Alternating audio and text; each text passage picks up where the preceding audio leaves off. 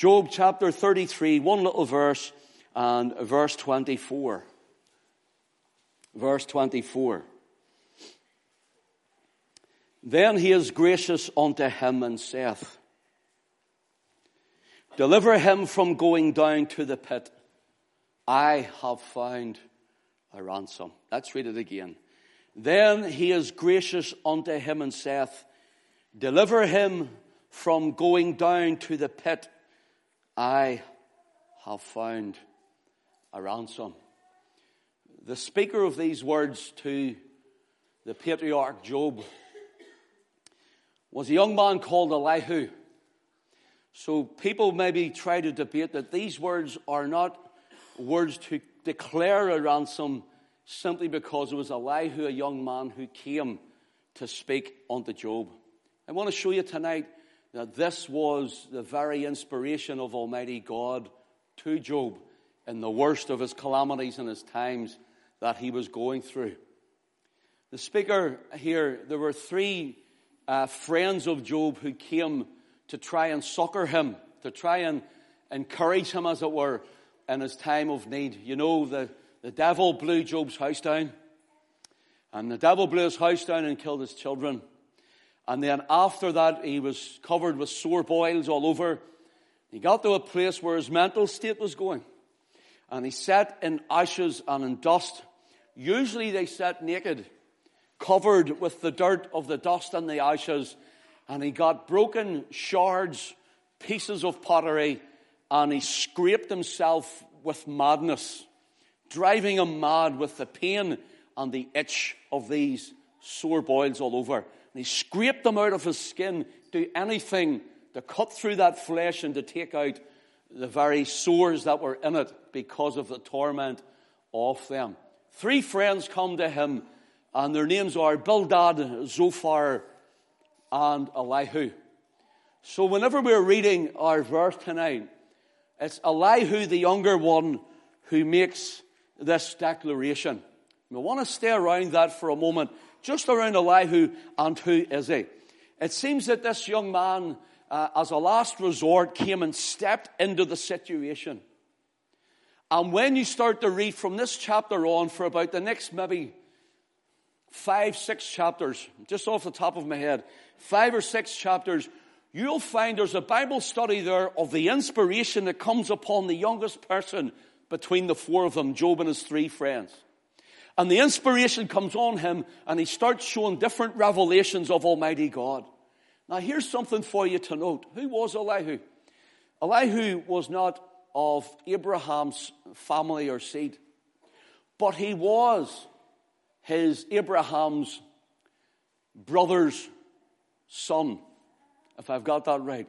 I think he was Abraham's nephew or his great nephew. So he was linked to the family of Hebrews under Heber.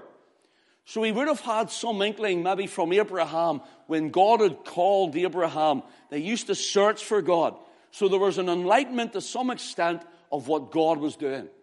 And Elihu here, he comes with the word and the inspiration of the God of Adam. That is, Adam man. Notice this here. He comes as the youngest. And he comes as the last, as it were.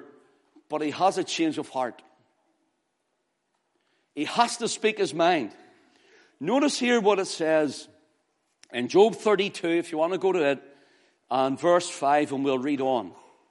Job 32, and verse 5. When Elihu saw that there was no answer in the mouth of these three men, then his wrath was kindled. Now notice the youngest man here, listening to Job and his two friends. And he starts to see, hold on, because they're older than me, it doesn't necessarily mean they have more anointing than me. Because the God who anoints is the God who is eternal. He doesn't go on men's years. God can anoint a young man and a young woman to do a job an old man and an old woman won't. Hello? He can. And here he comes, and he comes with all this revelation. Read the chapters on sometime for a study when you go home. And it says, And when Elihu saw there was no answer in the mouth of these three men, Then his wrath was kindled. Verse 6 And Elihu, the son of Barachel, the Buzite, answered and said, Notice this I am young and ye are very old. Wherefore I was afraid and durst not show you mine opinion. Now, this young man sitting there, and as to his years of experience, he realizes in the flesh, he's realizing that these men are more experienced. And how dare he step into a situation when there's older men there to give their experience of years? And that's right and that's true. Why not? Because years does bring experience. And younger men do need to listen to older men. But when the anointing came upon the young man, when there was no anointing upon the older men, that's what made the difference. That's what makes the difference. You know the difference between a man who's wholly religious and a man who's anointed by the Spirit? The difference is eternity. A man who is older in years and is not anointed by the Spirit will stay in the, the ways of religion, will stay in the ways of his tradition, but the man and the woman who are anointed and younger even in the Spirit you'll find that they're the ones who start breaking ground for God. Now, anointing comes upon men older and younger. So, older gentlemen, I'm hitting the middle ground here because I'm in between the two of us. I don't know where I am in it. So, please get me right, right here when I say the anointing is for you and the anointing is for all of us. It's the anointing, that's what I'm saying, that made the difference in this situation. It's the Holy Ghost that makes the difference in the teaching of the word. And men can come stroking T's and dotting I's and theological letters behind their name that would be enough to spell the alphabet backwards. And you'll find there's no anointing and there's no ground breaking and there's no moving forward. It's all do, do, do, do, do, do, do. But when the anointing comes upon a person with no theological training, but loves Christ and has found his way in him, you'll find God starts to move and God starts to bless. It's the anointing of the Spirit, and I'm not against people learning either. It's the anointing of the Spirit that makes the difference. Now, notice this. He says he was afraid to step in, but the anointing comes. Notice what it says then in verse 7. I said, Days should speak, and multitude of years should teach wisdom. Speaking to the older men now. Verse 8, he says, But there is a spirit in man and the inspiration of the Almighty giveth them understanding. First of all, he looks at this man who's in deep need, Job, and he sees him in dust and ashes, and he sees him even unable to speak for about seven full days. He's set in a trance. Do you ever get those times whenever you're just so weak or you're just so down that you just sit and you'd stare at the wall if you had to all day? And everything in you tells you to get up and go, but you've just nothing left in you to do it. Here, Job finds himself like this, and these three men come, one younger, two older, and the two older men start telling Job how wrong he went. Start telling Job, this is how you fix this, but they had never walked in Job's shoes. They had no idea what they were speaking about, and all they were doing was blaming Job, condemning Job, and making Job worse. Christian, could I ask you, how many people have condemned you in your life instead of loving you in your life? How many people have looked at you when you're down and thought they'll put the boot in rather than give you the hand up? Here were two men who were his friends, and sometimes people call them Job's comforters. But you know what? There was not much comfort for Job at this time. So here we have these three. This young man is watching and he's listening and he's looking from person to person. And he also gets angry with Job. We'll explain it in a moment. And as he gets angry with the three of them, the Spirit of God comes on him. The Spirit of God shows his anger through Elihu to these men. But then he shows his grace. Notice this. Verse 7, he says, I said, Days should speak and multitude of years should teach wisdom. Verse 8, but there is a spirit in man, and the inspiration of the Almighty giveth them understanding. So already this young man is claiming there's an anointing come upon me from God. I want to break this down for you for a moment. The word here for inspiration is the word neshama. And the word neshama means spirit or simply breath of God. Spirit or breath of God. Elihu, this young man, comes and says, There's a spirit in all of us. You're a spirit, you're a spirit, you're a spirit, you're a spirit, you have a spirit, and you have a spirit, and you have a spirit. But he says to them, You three, you have a spirit, but your spirit is dead toward God. Men and women in this village and surrounding area, and they're all souls of spirits, but they're dead toward God. He says there's a spirit in a man, there's a spirit in a woman, and that spirit will return to God. He says there's a spirit in a man and there's a spirit in a woman. But it's the inspiration of the Almighty that we need to bring us to understanding. Now, all of this can point to Job, and all of this can point to his time, but this points to the coming of the Lord Jesus Christ. For the Spirit in every man and woman are always seeking, even the, dark, deep dyed so called atheists like Stephen Fry and his vulgarity toward God, even the like of him, deep down within him, he knows there's a God. Don't you believe it for one second. He knows there is a God. It's called rebellion and perversion. This one, he says, there's an inspiration from the Almighty. Neshama, breath of God, Spirit of God. That's what it means for inspiration. Here's a little example of this word, neshama. In Genesis chapter 2 and verse 7, it says, And the Lord God formed man of the dust of the ground and breathed into his nostrils the breath of life. And man became a living soul. Here the Lord is showing us that a creation when Adam man was made, when Adam kind was to come forth, he took that man for the garden and he formed him and he breathed into him the breath of life. The term breath of life is the same word for inspiration. He breathed into him his spirit. He breathed into him the breath of God. And he became a living soul. And he became a living soul. Adam's fall in the garden, federal head of mankind. And when he fell in the garden, man became dead toward God. And Paul tells us that we are dead in our trespasses and in our sins until the breath of God comes upon us and calls us to the Lord Jesus Christ. It takes inspiration of God. Do you see if you're here tonight and God's been speaking to you? Do you see if you're here tonight and you don't know the Lord?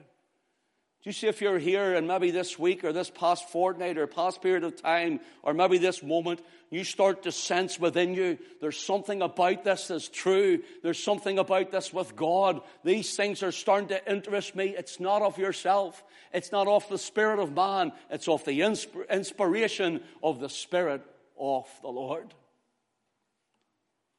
It's called the breath of God on a man and a woman.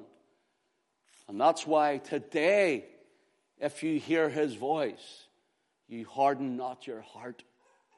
Because who knows if there's no inspiration tomorrow? Notice this.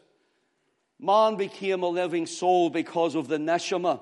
In John chapter 20 and verse 22, the Lord Jesus is speaking to his disciples who would become the apostles of the Lamb. And as he's speaking to them, we're told in John 20, verse 22, and he breathed on them. And he says, Receive ye the Holy Ghost. It's the exact same term, only a different word because it's New Testament in Greek. It's the exact same word where God breathed on Adam. Here on Adam, kind he breathed again. The fullness of the Godhead bodily breathing into man. And we're told he says, Receive ye the Holy Ghost. It's the exact same term. This young man, Elihu, had the same experience. And the same experience was, he says, there is inspiration from the Almighty. In other words, sitting among three older men. He says, Ye are very old, he says. He says, I'm being very old. He says, I'm the younger, I sat back. But God Almighty has come on me, and I must deliver his message and his word to you. So he delivers a message which is quite long. I've picked one verse just for uh, our tonight's topic.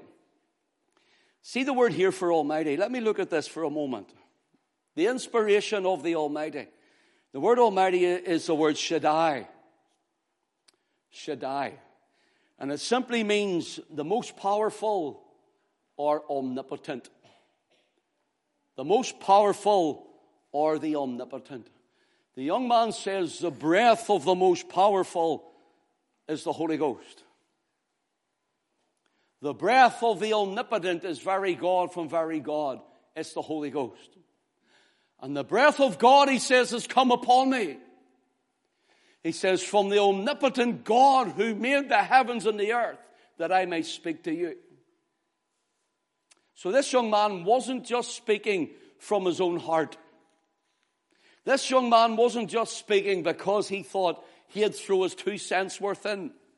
This young man was compelled to speak because it was the very moving of the Spirit of God upon him. This is the same Spirit which hovered upon the face of the deep. Think about this. This is the same eternal Holy Ghost, the same eternal Spirit who moved upon the face of the waters. This is the same Holy Ghost in Acts chapter 2, which was poured out upon the church of God when it came in cloven tongues like as of fire. This is the same Holy Ghost who's in this meeting that you felt tonight and you've experienced tonight. The exact same one who spoke to Elihu, who anointed him and brought him courage and the ability to bring God's word.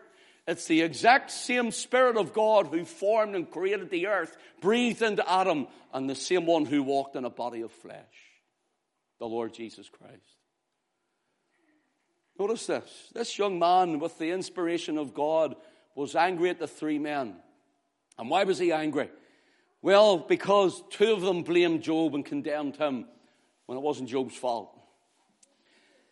And he also says in verse 2 32 and verse 2 that he was angry against Job, it says, was his wrath kindled because he justified himself rather than God. I want you to read that yourself in your own Bible. Because there's something here we have to deal with. Against Job was, he, was his wrath kindled because he justified himself rather than God. One old writer said, Job was more concerned about being right himself than God being right. We have a problem because at the very beginning of the book of Job, when the devil comes to talk to God, he says, uh, he had challenged God about Job. He says, you know, take your heads from about him, paraphrasing for time's sake, take your heads from round about him and see him curse you to your face. Because the Lord, it says, Job was upright and eschewed evil or he, he, he was a, a perfect man in his generations. He was an upright man. He kept himself away from evil. He was a, a man set apart. We told that Job, he built altars. He built altars and he, he worshipped at the altars unto God. In fact, he built altars and not only did he build them, but he built them for his children. Because his children, they were out partying and that's when the house got blown down.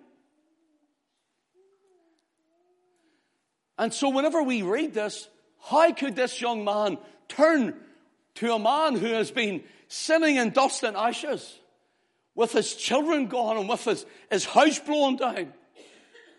with his cattle and his livestock taken from him, with his health in disarray, sitting in a, a pile of vices, scraping himself with a broken potsherd that he may relieve himself from the torment. Now, how could a young man like Elihu say, I'm, I'm angry at you? You and I wouldn't dare do that. I can, I never want to be tested like Job was tested. Never. But along the way here somewhere, remember, it is the Spirit of God who came upon this young man. Somewhere along the way here, God was unhappy at Job's response and things.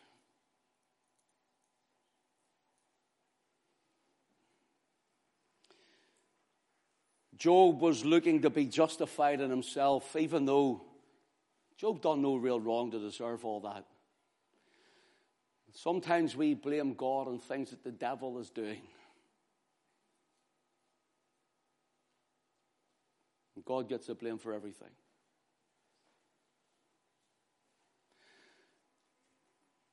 Job tried to justify himself rather than God. And Job is like all of us. Every man seems to think that he can justify himself by his own deeds and by his own morality, deserving God's kingdom, deserving God's heaven. Even Job thought it himself. Do you know what it lets me know? That no matter what happens to me in my life, no matter how hard I try in my life,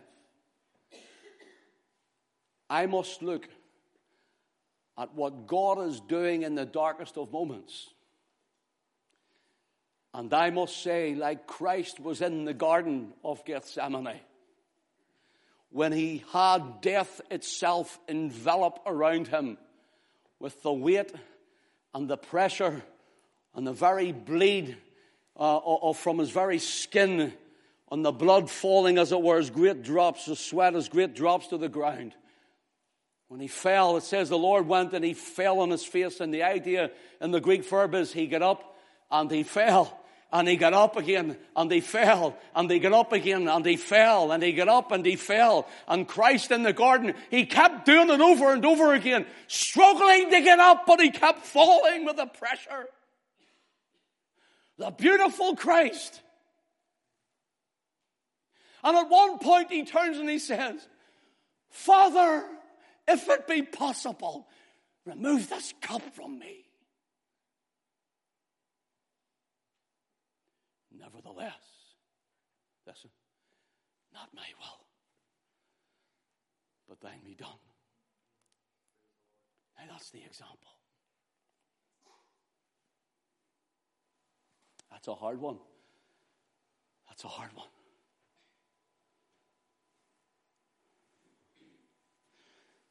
Tend to try to justify why we're worthy for heaven or the kingdom of God. You know, I believe we'll be in the earth. We'll not be floating up in the sky. You know what I mean that? And we try to justify why we should enter the gates of the glorious city. And why we are worthy and what we are and who we are and what we do. So look at me, Lord. And when our loved ones are taken from us and we have the nice little quotations and things that we say, oh, the most beautiful flower in the garden was taken, and all this sort of stuff, too good for this world. Brothers and sisters, the Bible says there is none righteous, no, not one. Not one. For all have sinned and come short of the glory of God. That's the man you're listening to. And all belonging to him. But we try to justify, to ease our conscience, before God. As a minister, you try and say nice words to comfort a family when you don't know where that one went.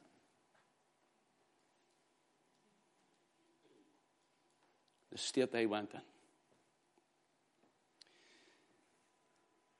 Here we have Job justifies himself in the anger of Elihu is kindled by the Spirit of God. Deliver the message.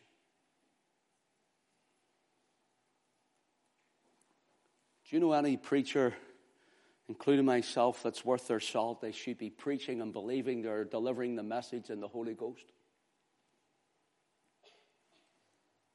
Because if we're not, then we're wasting our time.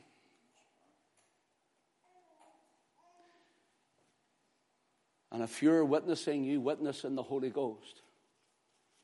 Because if you're not, you're wasting your time. Elihu comes trembling before older men, but under the anointing of the Spirit.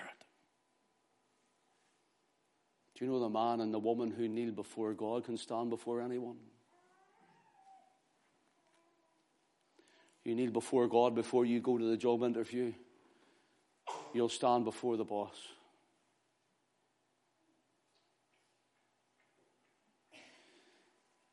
Job, he turns to Job and he says, Job, you can't be justified by your altar building.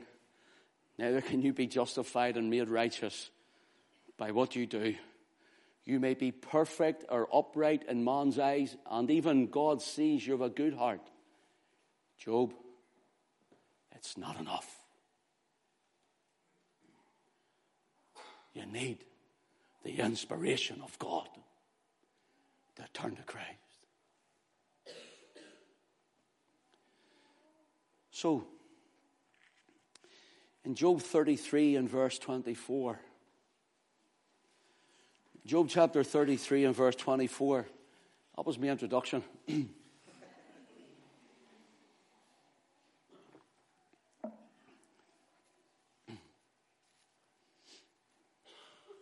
In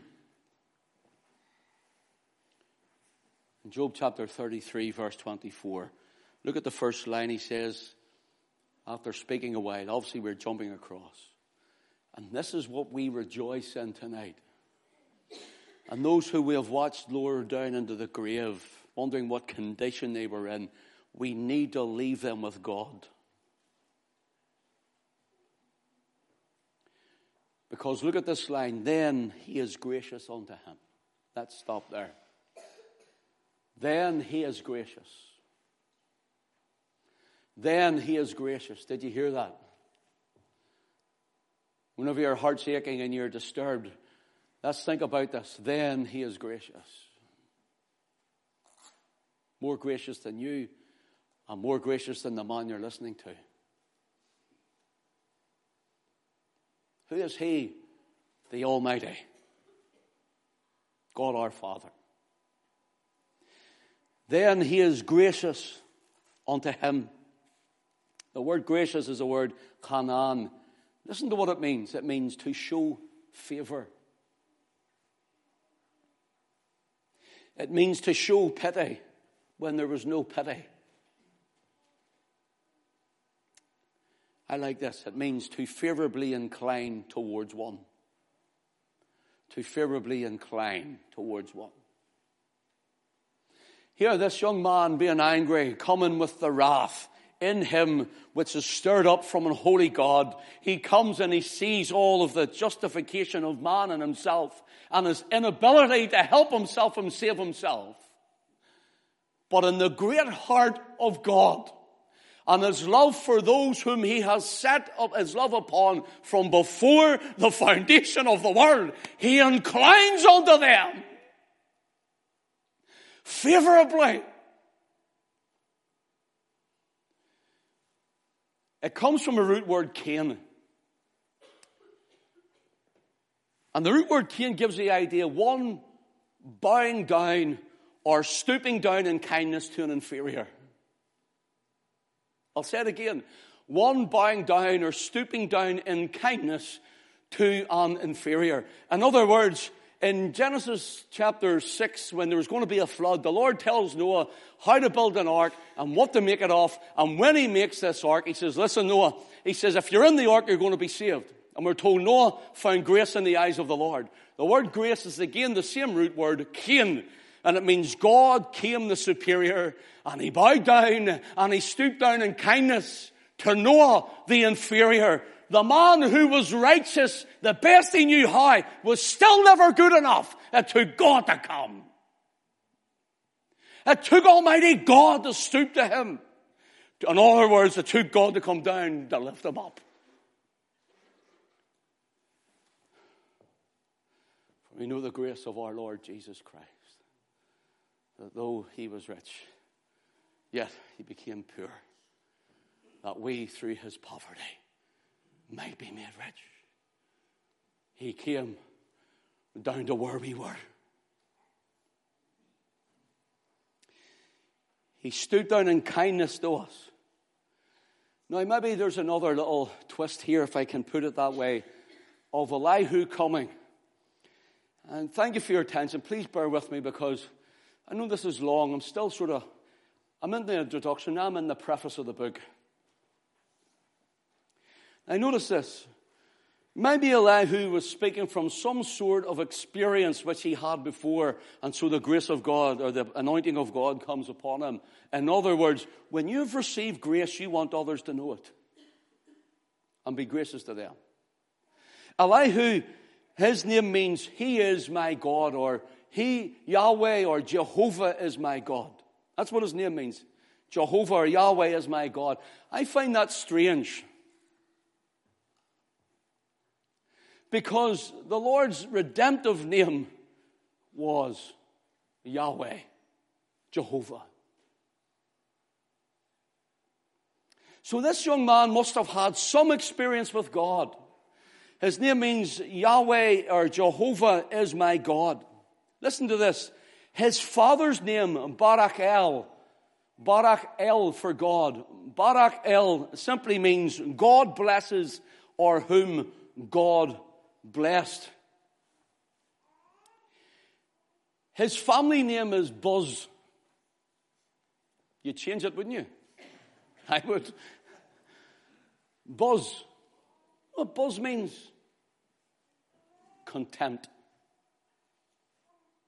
Content. And if you go to verse 2, it's in verse 6 where it tells us his family lineage. But verse 2 tells us a little bit more. It says that he was off, he was a Buzite, meaning contempt, and he was off the kindred of Ram. It's believed to be the area of Aram, around where you go over the Fertile Crescent, where Abraham came from, where Iraq would be in around that direction. You know what Ram means? It means high or exalted. High or exalted.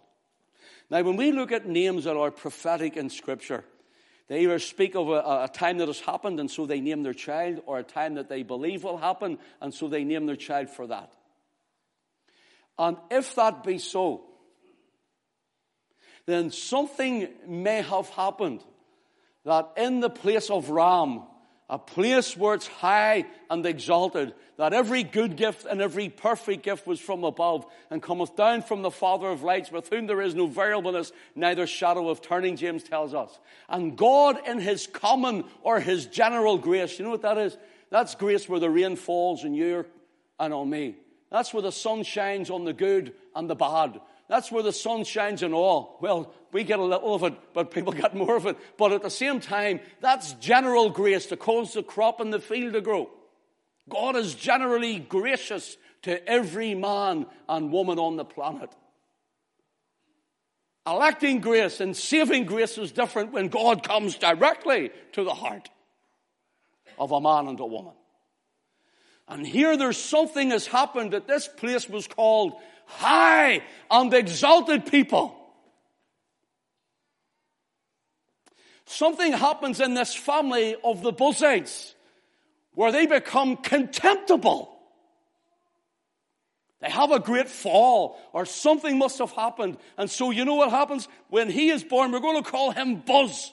Imagine putting a blame on the poor wee spud when he's born. It's all your fault, Buz. You represent what was happening in our land, and you represent what was happening among our people, and how we were looked at and treated, Buz. Contempt. But then something must have happened which showed grace of God coming to this family. Maybe it was the link with Abraham.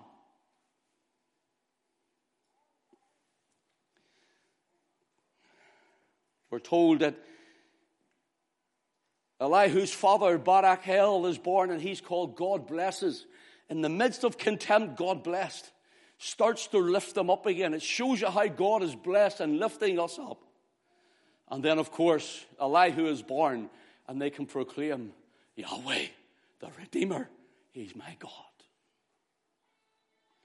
Now, in that, maybe somewhere along the way, one of them has come. Maybe one of Abraham's family have come have told him of Abraham or Abram before Abraham. And whatever has happened, there's been a blessing. And now they have come to see Job. And as they've come to see Job, what happens? He says, I want to tell you about the grace of God, Job. I want to tell you about a family that's been in contempt. And I want to tell you of a great God that came and lifted us up again. Is that your life? In contempt? Is that your life? You're going through a hard time. Is that your life? I want to tell you something. We have a great God, and He's going to come and He's going to lift you up again. He's going to lift you up again.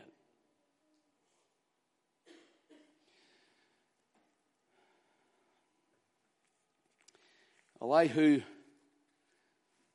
he says, Then he is gracious unto him and saith, Deliver him from going down to the pit to have found a ransom. The word ransom here, it's a word kofer. Kofer. It simply means the price of a life. The price of a life. Or can mean a covering for a life. Through the inspiration of the Almighty, Elihu comes as prophet, then he comes as mediator. This is the things you'll see this young man coming and starts to stand in the gap between God and man. Picture of Christ again. And he says, I, the Almighty says through him, I have found a ransom. I have found a ransom.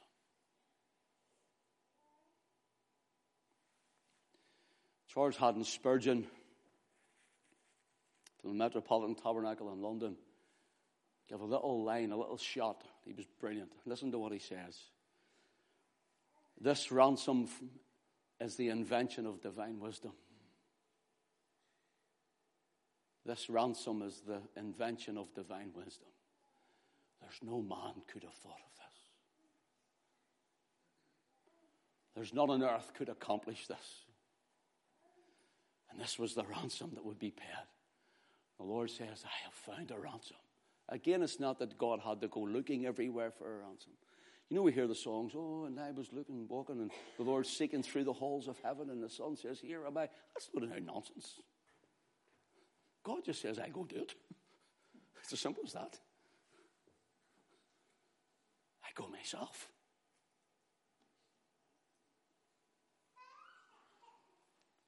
He says, I have found a ransom. He says, Deliver him from going down to the pit, for I have found a ransom. And let me show you a little example here of this word ransom. It's in for Kofer.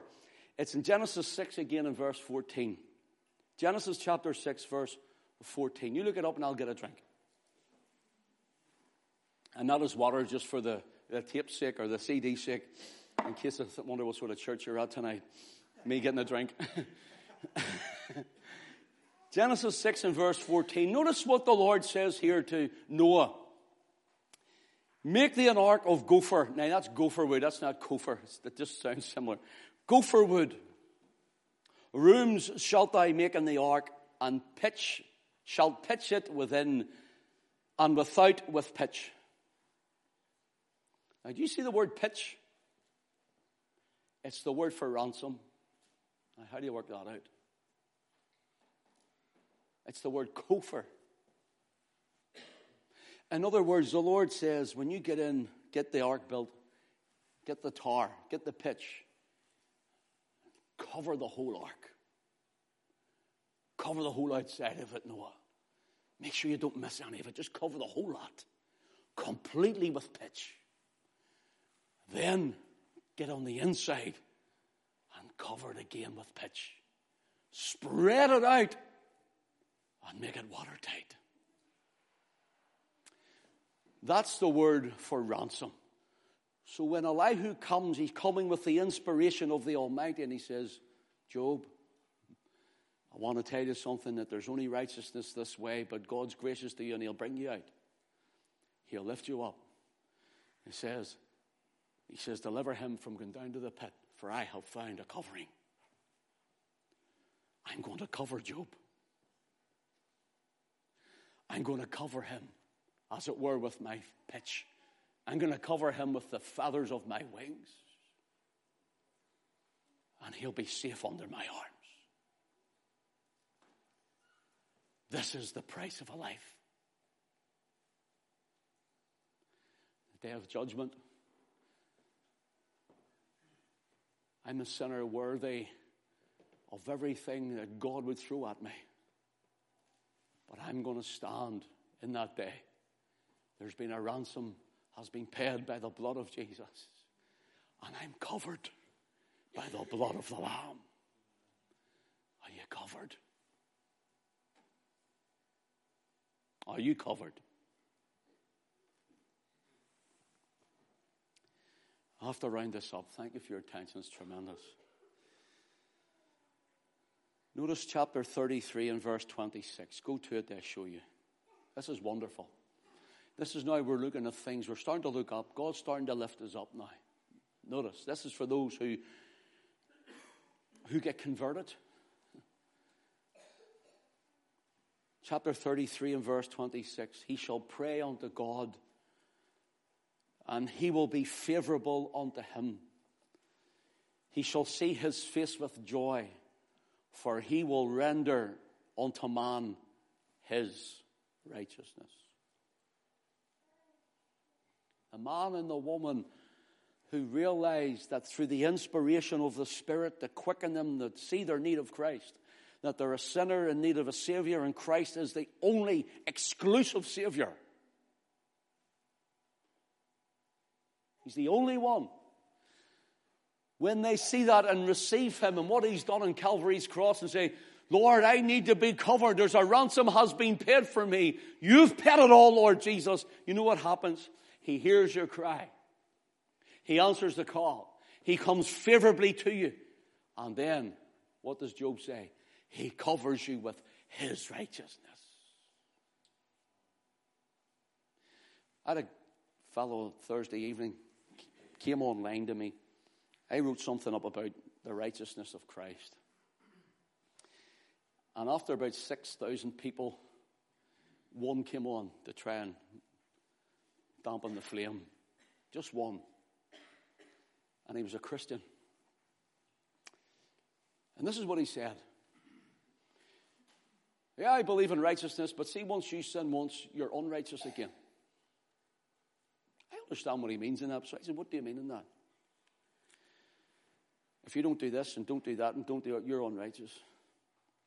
So after about going back and forward with messages, talking to each other, I says, Well, tell me something. At what point do you become righteous and unrighteous? By you doing what? By you doing what? Tell me when you're righteous by what you do and when you're unrighteous by what you do or what you don't do. I says, Do you know that whenever you walk down the street and you see someone and they're unwell, maybe sitting and they're disabled, see if you don't go and pray for that person? God puts in your heart, you should be praying for that person. Do you know that him or her who knoweth to do good and doeth it not, it's a sin unto them? Are you unrighteous then? So at what point do we become unrighteous? And I think he started to see his ways and he came and he says, Oh, I'm just trusting in the righteousness of Christ now and nothing else. I says, well, then I think we're on the same page. Brothers and sisters, I believe in living right. I believe in walking right. I believe in holiness of life. But I can tell you something. I don't believe in my righteousness one little bit. I believe in the righteousness that He has imputed to me. Nothing of myself.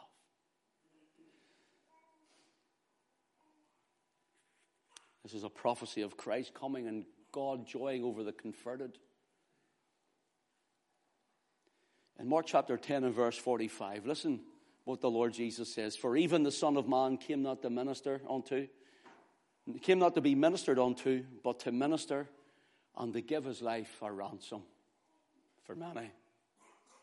1 Timothy 2 and 6 says of the Lord Jesus, who gave himself a ransom for all to be testified in due time. So, Job 36 and verse 18 brings a different tone. Listen to what it says. And because there is wrath, beware. Speaking to those who do not know the Lord as their Savior now. And you're living in your righteousness, your church righteousness, your churchianity, your religion, trusting in anything but Christ.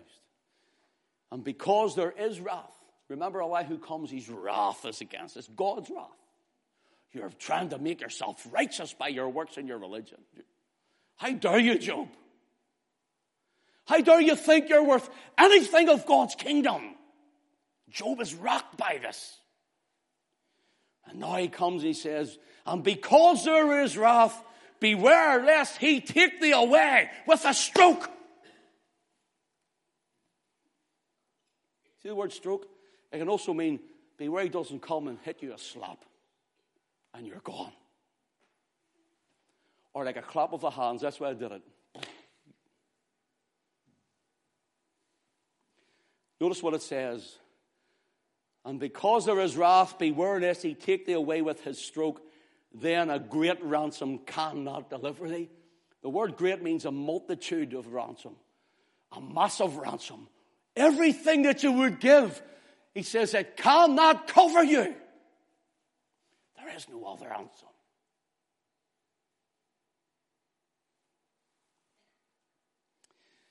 I'll just read this and we'll close. I have a couple of verses, a few verses to read on that. I'll try not to anyway. Comment on them. Psalm 49, verses 6 to 10. They that trust in their wealth and boast themselves in the multitude of their riches, none of them can by any means redeem his brother, nor give to God a ransom for him.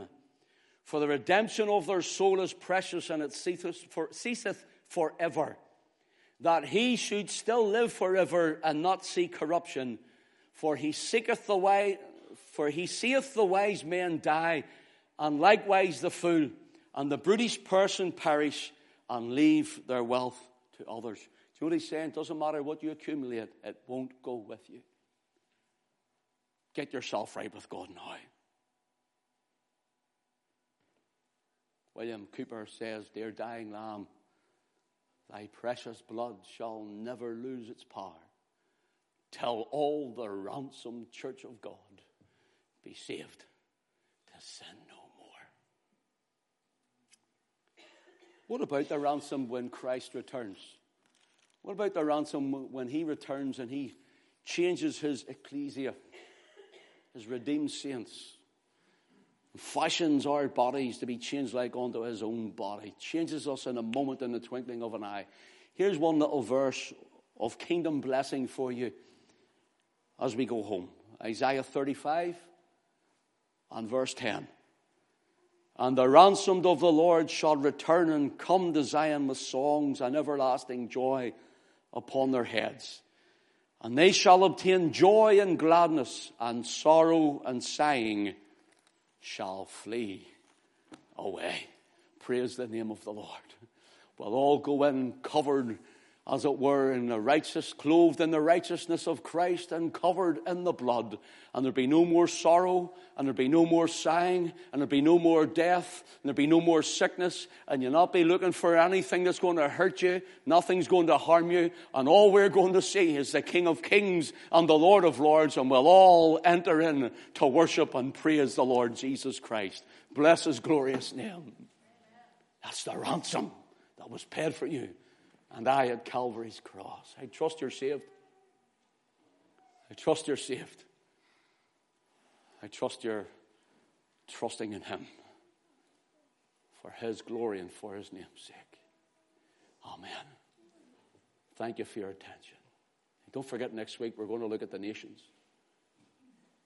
I might look at atomic warfare next week too. We'll see. We'll see how we get on. I'm going to ask the group to come up and we'll sing as we close and go home. And while they're coming up, let me say this.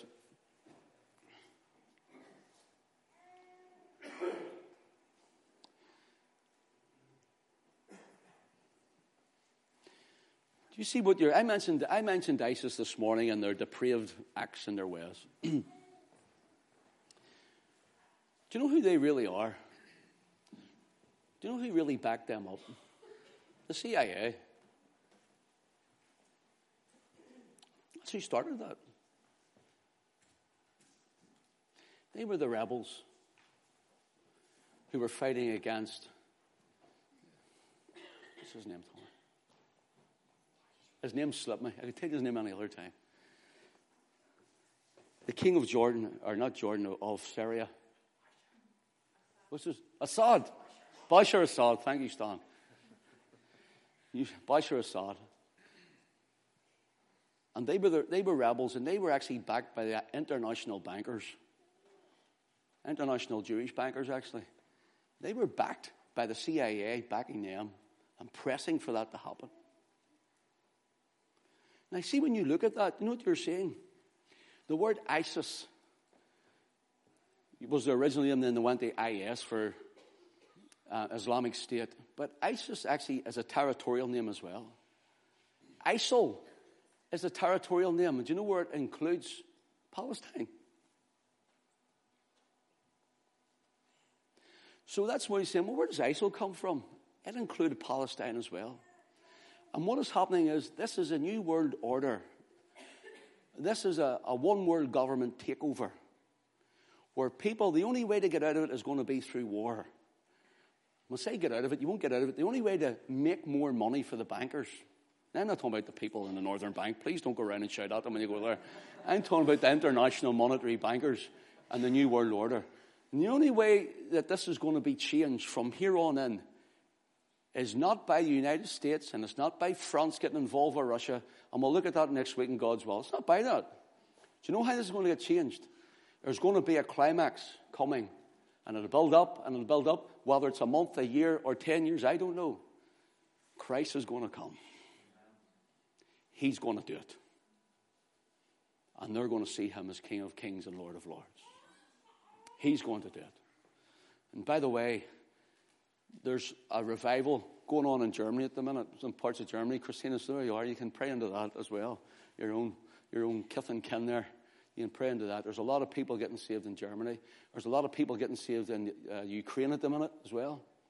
A lot of Baptists are over there doing a lot of good gospel work there. People are getting saved. And listen, as I told you this morning, if you weren't here, Donaghcloney Elim has a Russian website, or on a Russian website, and they're downloading all the sermons there. So who knows? Pray into it. Maybe the Russians will get saved too. Because there are Russians getting saved as well. But what about you? Are you saved? Will you be covered?